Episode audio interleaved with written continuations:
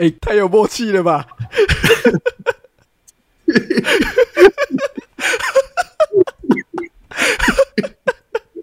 我 干不行，太有默契了，太有默契了！哎呦，我都知道。哎，干，我们真的是太了解对方了。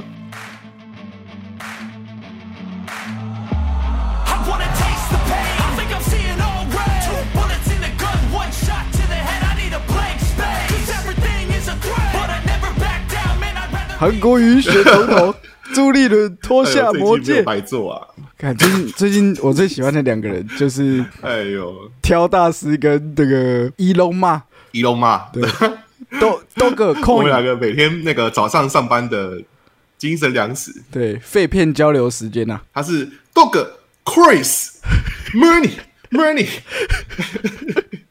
有人故意那个口音，我超爱看伊隆马的底下留言的，嗯。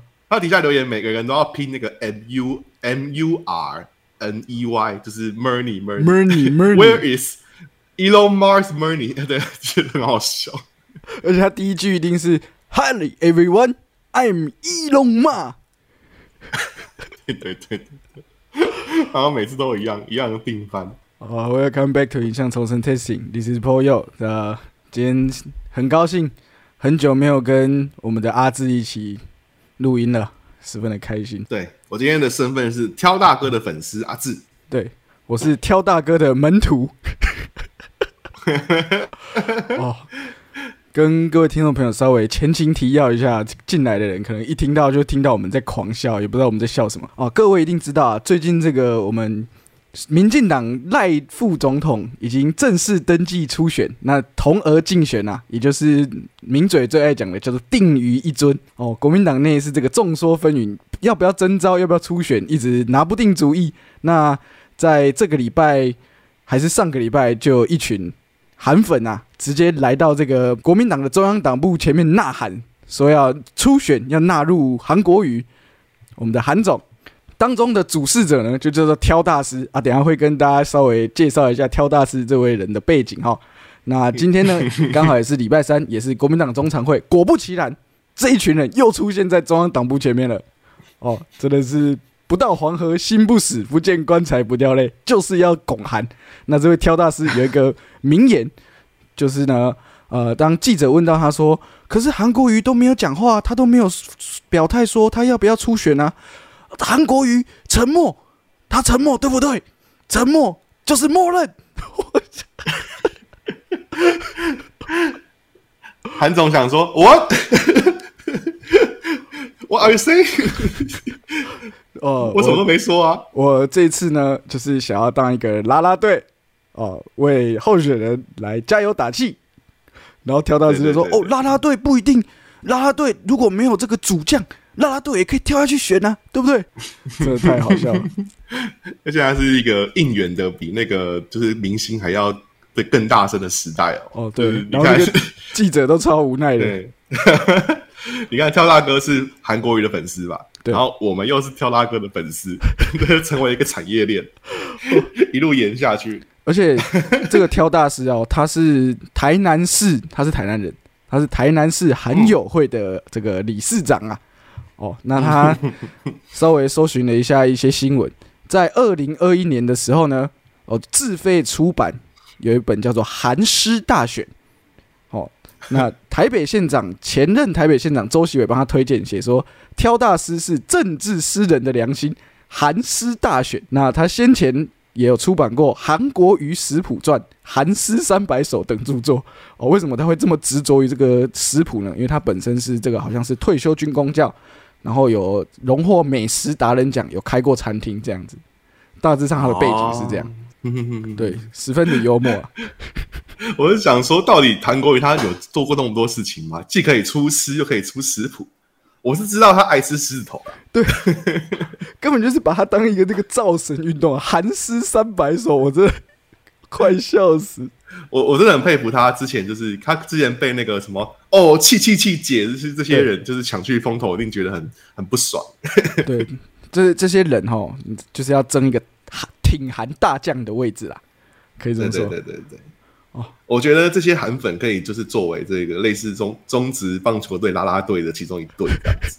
就是你知道，我们像那种拉拉队，不是他每次就是要 要要争一个，就是谁谁最漂亮，然后谁最那个谁谁最有多曝光度，对不对？女生第一名，对，女生第一名。然后我就觉得韩粉这些人，我不知道他们是不是私下也在较劲，说啊，谁是这个媒体那个曝光度第一名，谁最有梗这样子？是 Number One。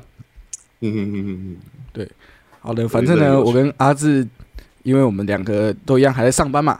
那我们每天早上呢，就有一个固定的仪式，就是互传一些废片，来提振我们的精神啊。呃，首先我就会打说：“兄弟，早上好，我们来看看。”像今天我就传了一个脏话的，有一位这个好像是有精神方面疾病的一位患者啊。那这个影片呢，本身你看的时候会觉得有点离奇。啊，当然也是很，我们也是体谅这些。呃，就是有照顾者的辛苦嘛，但是它本身呢，有一个很趣味又既既有电影语言的一个表现方式，就是它，它首先呢，哦，我们可以看到这个影片啊，它首先应该是在一个车震当中，那这个应该是他的照顾者要准备载他去就医的时候，他突然跑下车，那开始乱跑，那就有热心的骑士要帮忙压制，结果呢，这位骑士说：“哦，那个大哥赶快过来，大哥赶快过来，不然我怕我一个人压不住。”这个时候，那位精神患。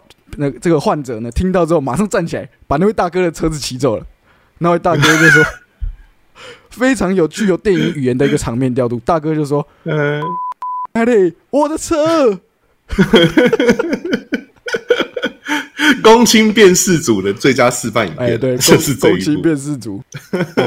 真的快笑死！对啊，对啊，而且他跑的那个，就是他下车啊，跑到那个驾驶座，要把那个驾驶，就是他老婆给他扯下来的那个画面，就是太像那个亚当·山德勒的一个调度，就是他那种。我的亚当，哎，讲到这个啊，我今天刚好中，因为我以前看那个你最爱的那个特勤沙龙，You don't mess with Zohan。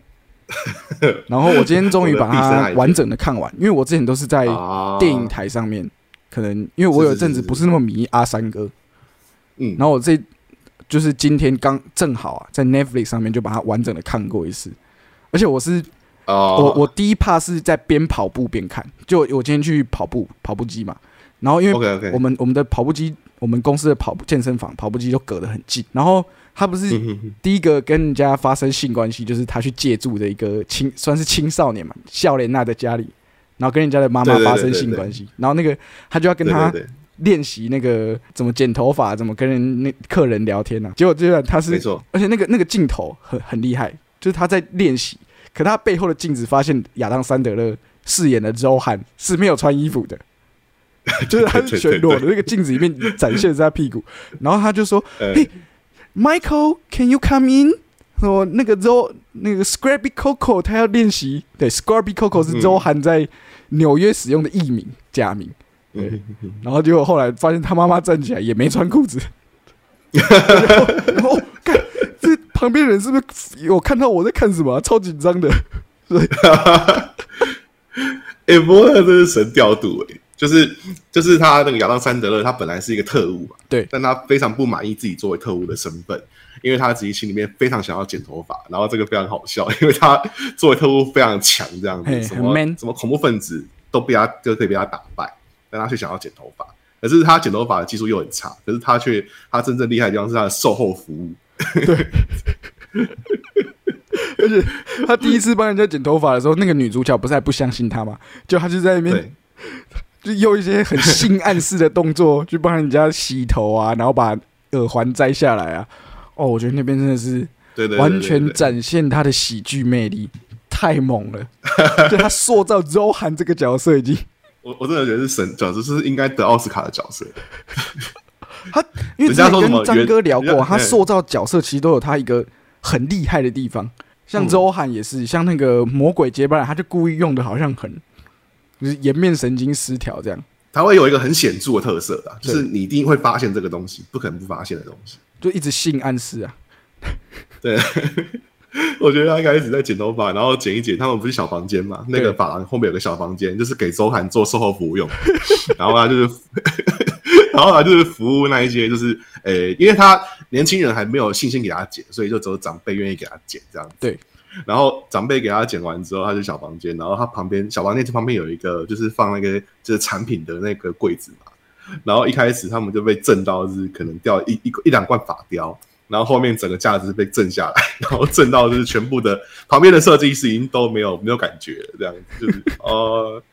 这已经是常态，我觉得超好笑，超喜欢特勤沙龙。对啊，难怪你每次都在那个 IMDB 什么 What's your 最具代表性的 movie，然后下面一定会你一定会留言说 You don't mess with Zohan。哎，这个我要解释一下，就是刚刚那个 Poyo 说，就是海洋三德有他的一个固定特色，就是他有每次要说到角色都会有个很显著的一个东西。哎，这个是我，这就是我的定番，我自己给自己设定的人设，就是只要 IMDB 或是各种那个。呃，电影粉丝的网站，然后就是下面一定会有很多那种电影影迷嘛，对，然后他们只要问个问题说，哦，你觉得这几年来最最伟大的电影是什么？一定会有人说什么，呃，这个可能可能高达，可能某个法国片，然后可能就是某一个艺术电影的，或者王家卫之类的，嘿，对，蔡明亮，哦，这个时候我我我我我就会现身，就会说啊，我最我最伟大的作品。是克特勤沙龙，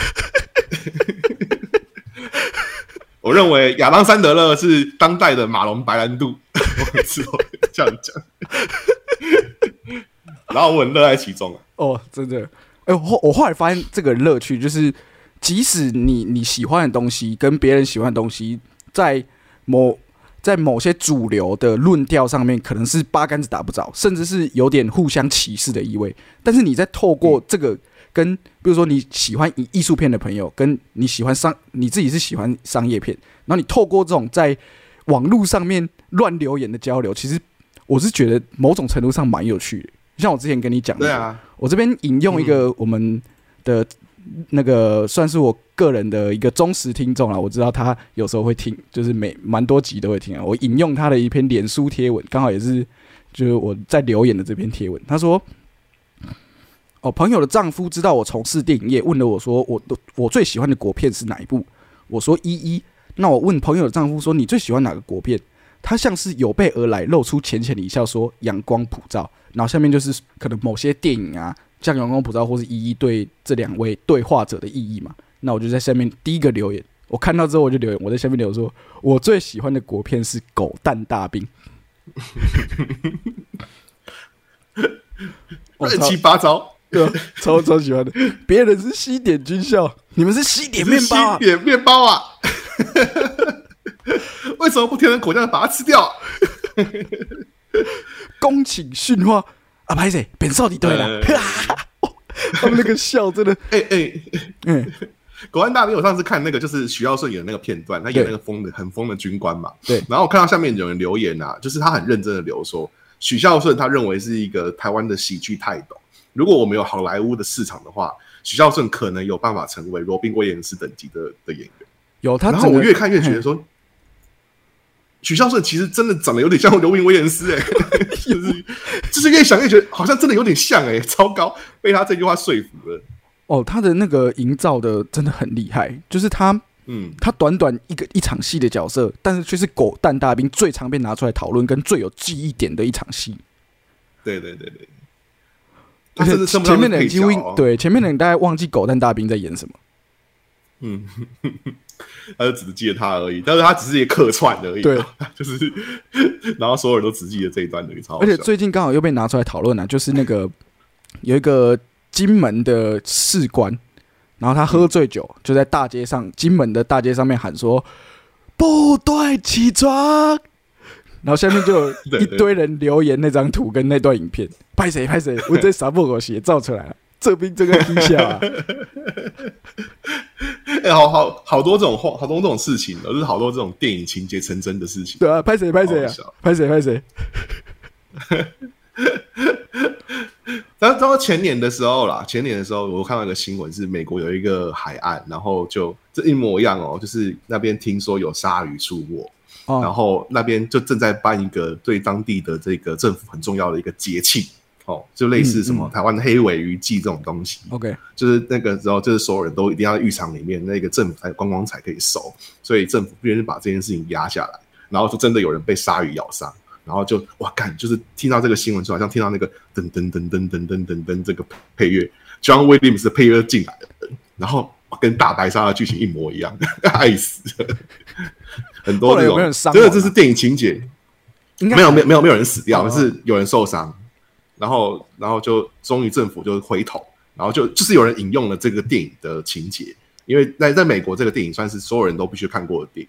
然后那些政府官员就哦，我知道，我知道，赶快把它撤掉，这样。当年听说大白鲨不是上映的时候，有造成那个海边真的没有人敢去，因为拍的太血。对啊，对啊，对啊，跨时代就真的是，就就像是当时那个火车进站的时候，就是就是大家跑出那个影厅嘛。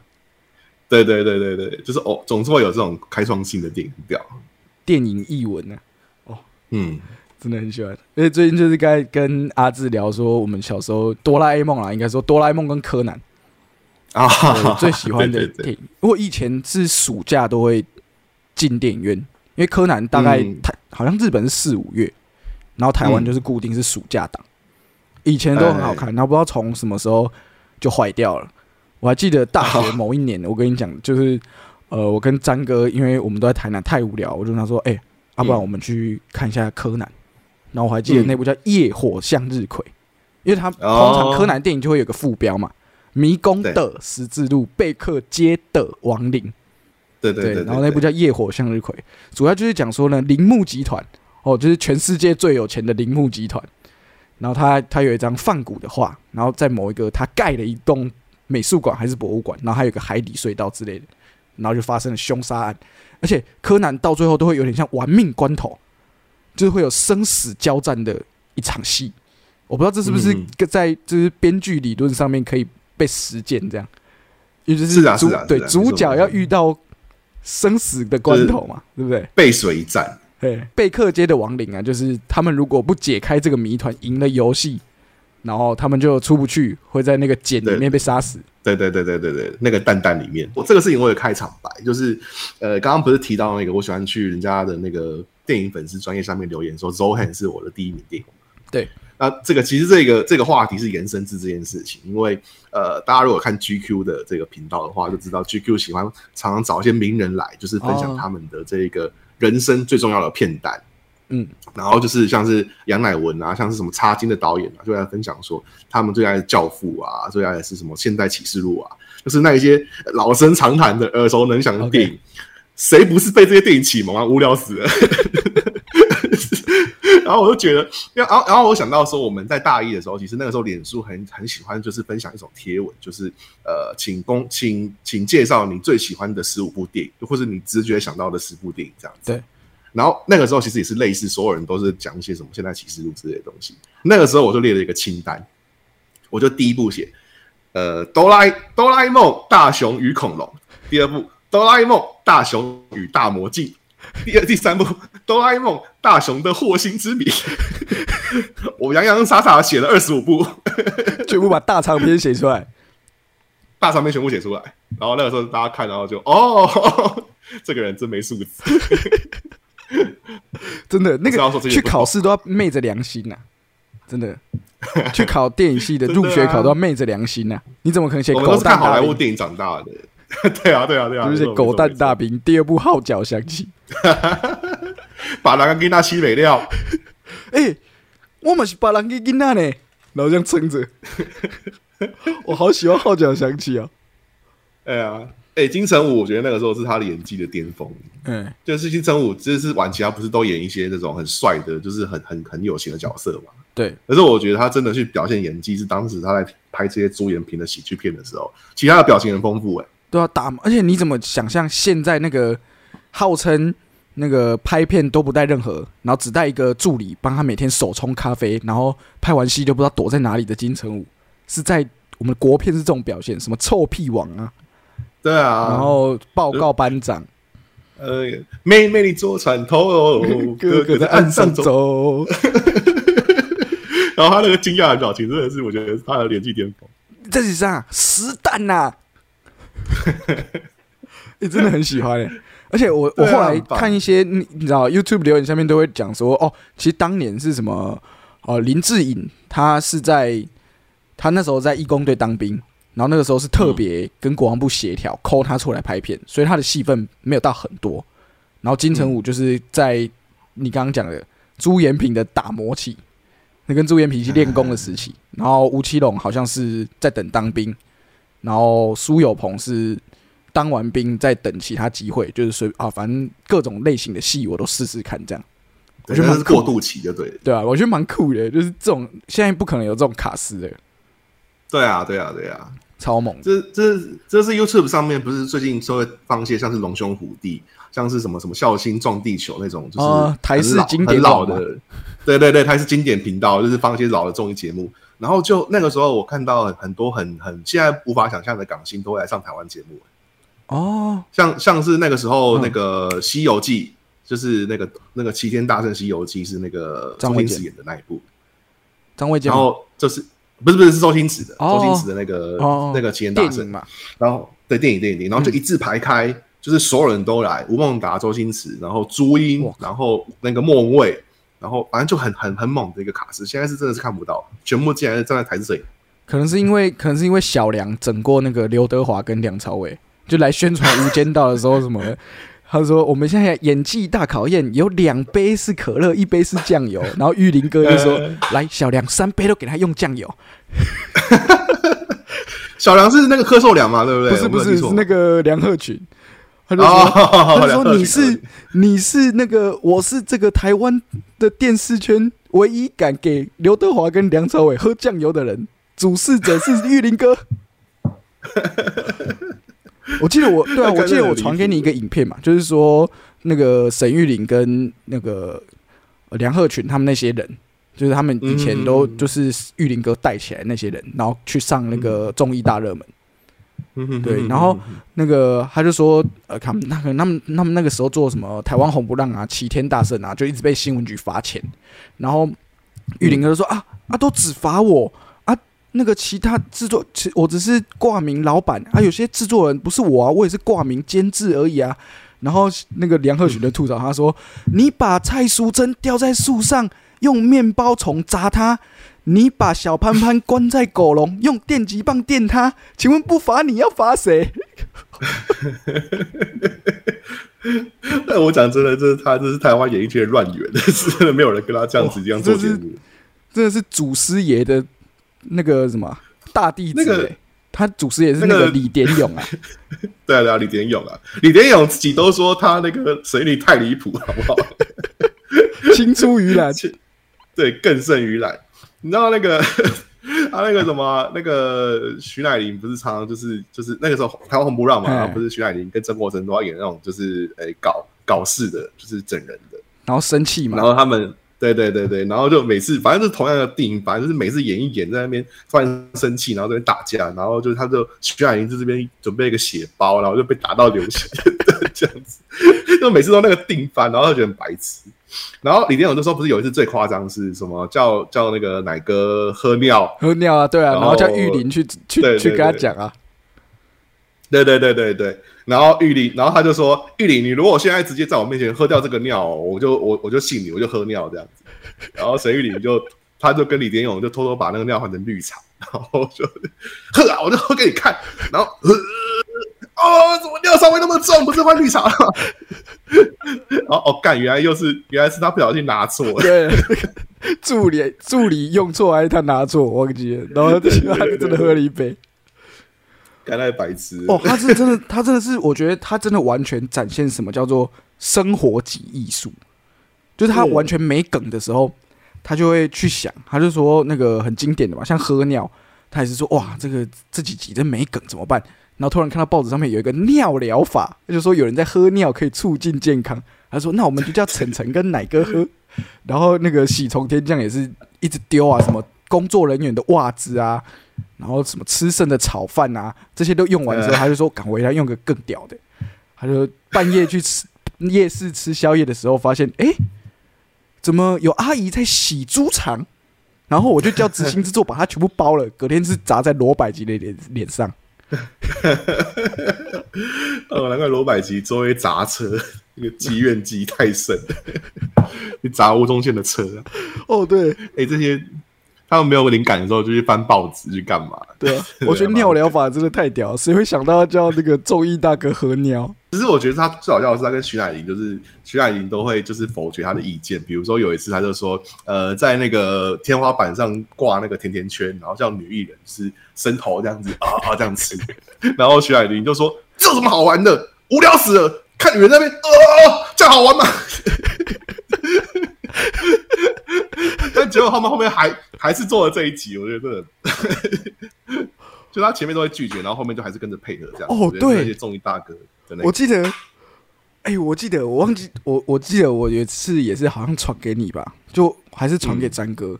然后我最喜欢的一集整人是，好像是整陈小春啊，对，然后也是红不让，他就找了一群号称叫做视障舞蹈团。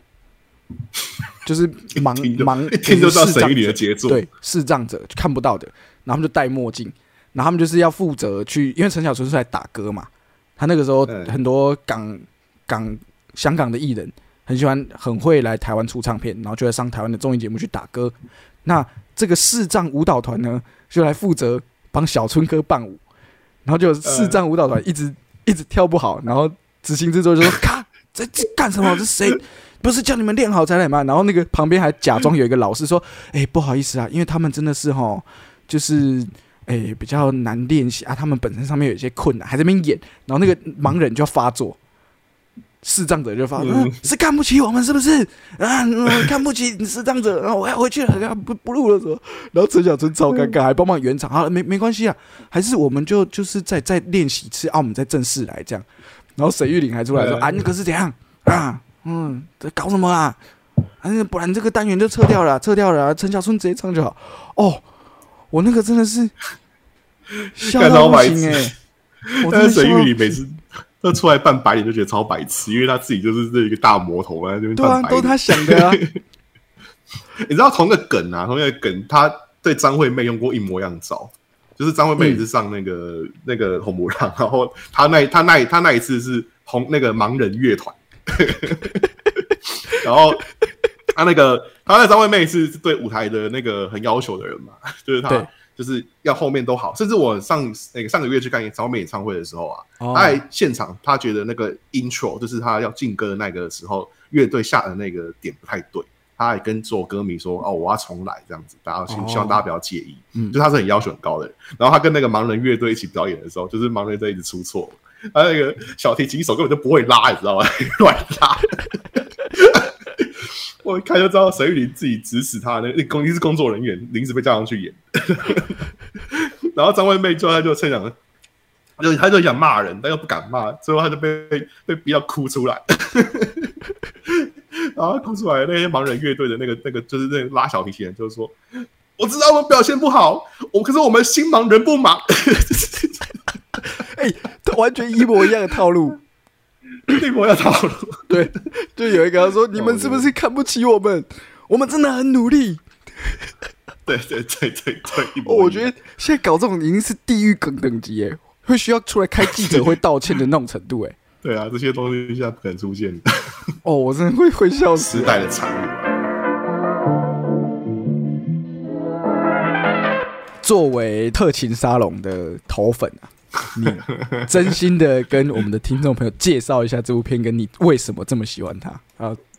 吸引大家，我觉得好，因为因为因为我我我作为一个特勤沙龙的铁粉，我我并不是只是把它当梗而已。其实我心里面是有一个理论，就是它为什么是一部好片，而且这个还不是一个只有我这么想而已。是你知道有一个这个非常著名的影评人，然后已经过世了，在在那个美国的叫做 Abert，哎，Roger Abert，嗯。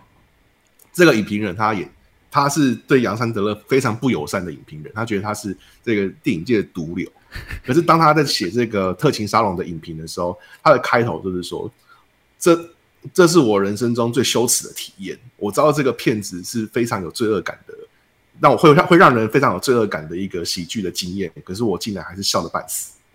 ”这是他的评价，就是嘴巴上哦我说很讨厌他，但是身体还是很诚实的笑出来。